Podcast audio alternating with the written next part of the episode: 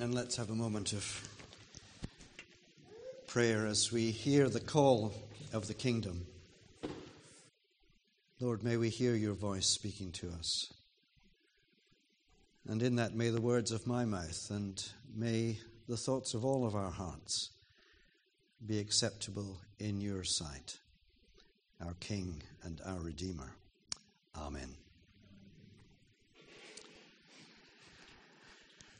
So, back to the early church in our reading and the contemporary church in our experience. And what's the connection?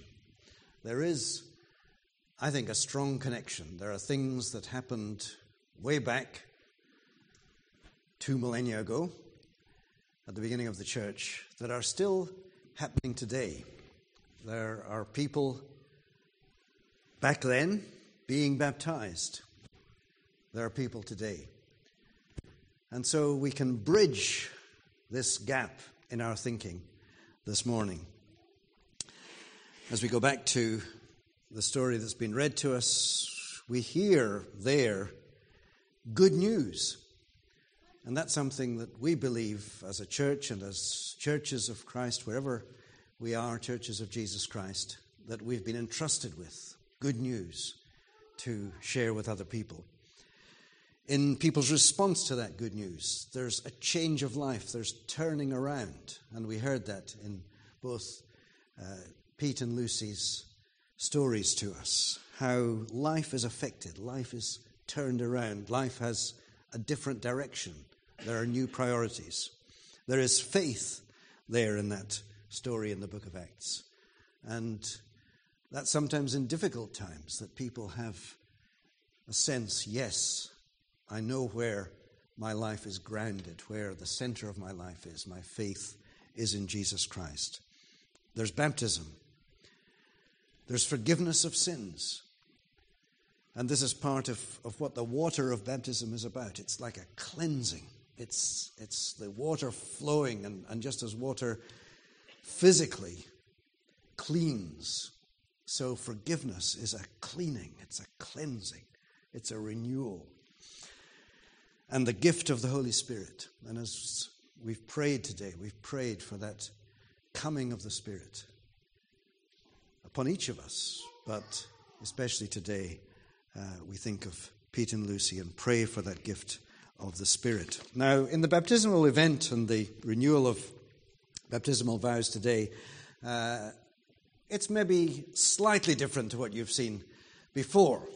But actually, through the story of the church, there are many different things that have happened in terms of the way baptism has taken place and uh, the experiences of baptism. When I first became a minister in a, a fairly small church, uh, the first couple who asked as, as adults to be baptized in this church, they'd fairly recently become uh, Christians and they were in their 30s.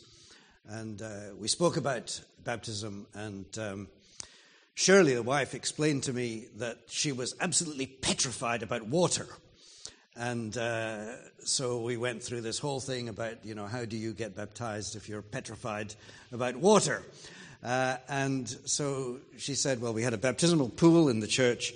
She said, if, if I could just kind of kneel down in the pool, then maybe I would get a bit easier about uh, this whole thing of being in water. Uh, and so I said, fine, you know, it doesn't matter. Sometimes, and mostly in, uh, in my experience, we were putting people under like this, uh, under the water, but she was, that wasn't going to work for her. So we did this whole thing, and she was doing this kneeling down bit, and uh, we were just getting to the point of the water and getting under the water, and she just absolutely froze. You know, she just saw this water, and that was it. There was no way she was going under that water. So, you know, you have a kind of moment of thinking, how do I play this one? You know, do I shove her under the water? Uh, or do I just kind of suddenly look and see if there's a bucket? You know, it wasn't Cambourne, there was no bucket to sort of do this, the rest of it. So you somehow get through these things. Um, and uh, then, uh, when I moved on later to a second church, the very first person we had who wanted to become a member of the church said, I've been baptized, uh, but it was in a fountain. Thought, oh, yeah, how did this happen? He said, Well, I went to a meeting.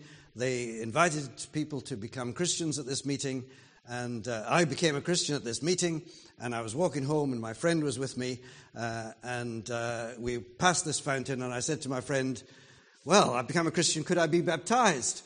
And the friend, I'm not sure this was the wisest thing, but the friend said, Yeah, sure, you know, you can be baptized. And so they, the friend baptized him in the name of the Father and the Son and the Holy Spirit in this fountain as they were going home. So then they came to our church and said, Well, you know, is this a real baptism? Uh, or whatever. And uh, somebody said, Has he got a certificate to prove that he was, he was baptized in the fountain? And, um, well, he didn't have a certificate. But anyway, we said, yeah, sure, he was baptized in the name of the Father and the Son and the Holy Spirit, and there was a, pretty much an amount of water that was uh, involved. So, so there's some experiences. And uh, when, I, when Janice and I lived in Eastern Europe, you had many stories in, in Eastern Europe about baptisms. And uh, uh usually in the really difficult periods in the persecution of Christians, um, these would take place at night, and people would go to the river. And the ultimate, and this was, you know, they often love to tell this story, to go at night in the winter to the pond nearby uh, and break open the ice, a hole in the ice to baptize somebody, you know, unless you've really done that. You haven't, you know, really lived. So I'm not sure that risk assessment was one of the big things, you know, with this kind of procedure. But anyway, just to say, over the story of the church, so many different things have happened um, in so many different ways. And the early church story is not there to say we must be exactly the same in every way as happened in the early church. There's many, many varieties of church life over the time. But there are some really, really important central things that happened, as I've already said. To come to a point of turning round in your life, to come to faith, to come to forgiveness of sins, to come to the gift of the Spirit, uh, to be baptized, to come into the community. All these things are still important. And what do we read about how that community worked? This is a, the thing really f- to focus on for uh, our thoughts this morning. It worked because they were connected with Jesus. The apostles' teaching that we read about was really a connection with who was Jesus? What was this all about? And how can we understand that together? And we're doing that at this moment. Teaching is happening. But it happens in many ways. When we had the Bible reading during Lent, reading the whole Bible uh, during Lent, the people who participated in that discussed it together. That's teaching. When we're in home groups together, that's teaching. When we're perhaps listening, if we're not able to be here on a Sunday, to uh, things that are up on our website.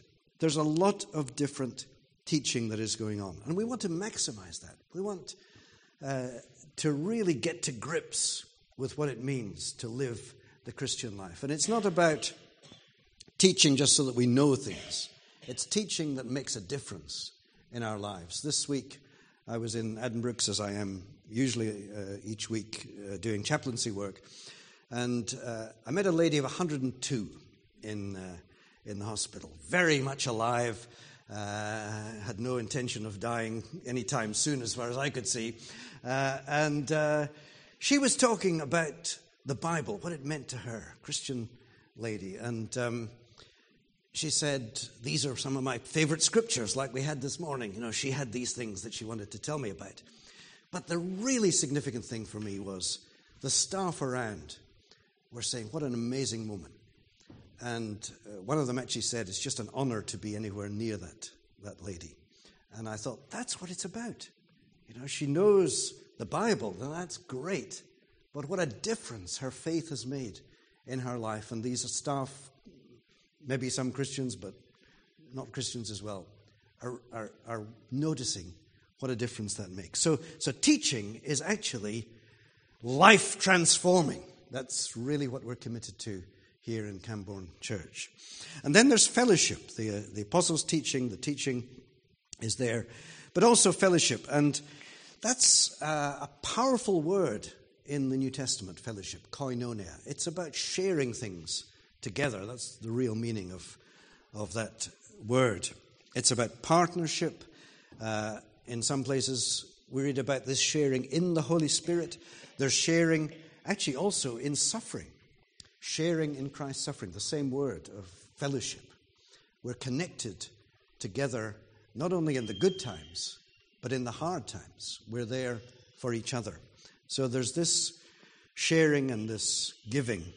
And fellowship is actually also about financial giving. So I think it's significant we're talking about this today because next Sunday we have our gift day, and that's an opportunity to be involved in giving. And this early church undoubtedly took this seriously, didn't they? Lots of people coming and giving some pretty big amounts of money to the church. Uh, there was no one needy, people were helping each other. Owners of lands and houses selling them. It's, it's staggering, really, to, to think about this and the amount of sharing of fellowship that was going on. People uh, wanting to give to the church. Dietrich Bonhoeffer, uh, who was put to death by the Nazis towards the end of the Second World War, said to be in a community like this is not an ideal that we must somehow create, as if we could create this kind of community. It is a reality created by God, he said, in which we may participate.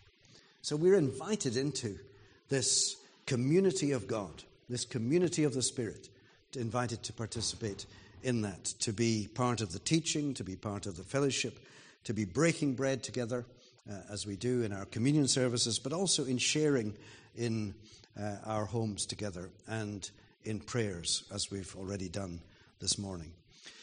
So, what is it to be, in a way, this New Testament kind of church? Not to think that we can do everything that was there when we go back to the book of Acts. Not to think that necessarily we will baptize 3,000 people on one day, and if we've not done that, we've failed. That's not what it's about. It's not about looking at every word in the text and saying, Am I going to fulfill that? Because they met in the temple.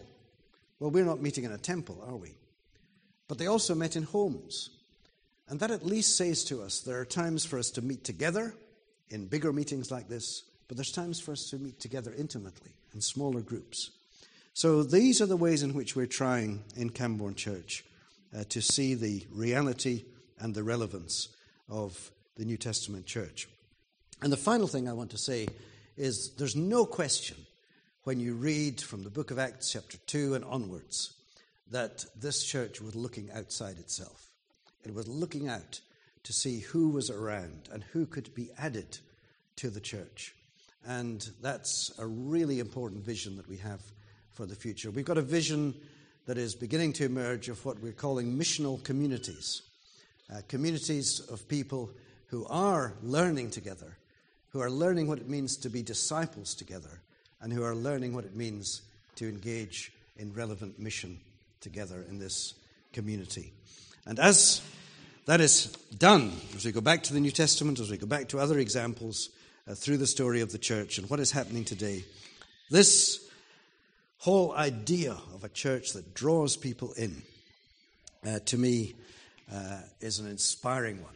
And it is with this sense of thanksgiving to God for what He's done today in our service and what He's going to do in the future that, like the early church, we praise God, we thank Him, and we celebrate what He is doing and what He is going to do in the future.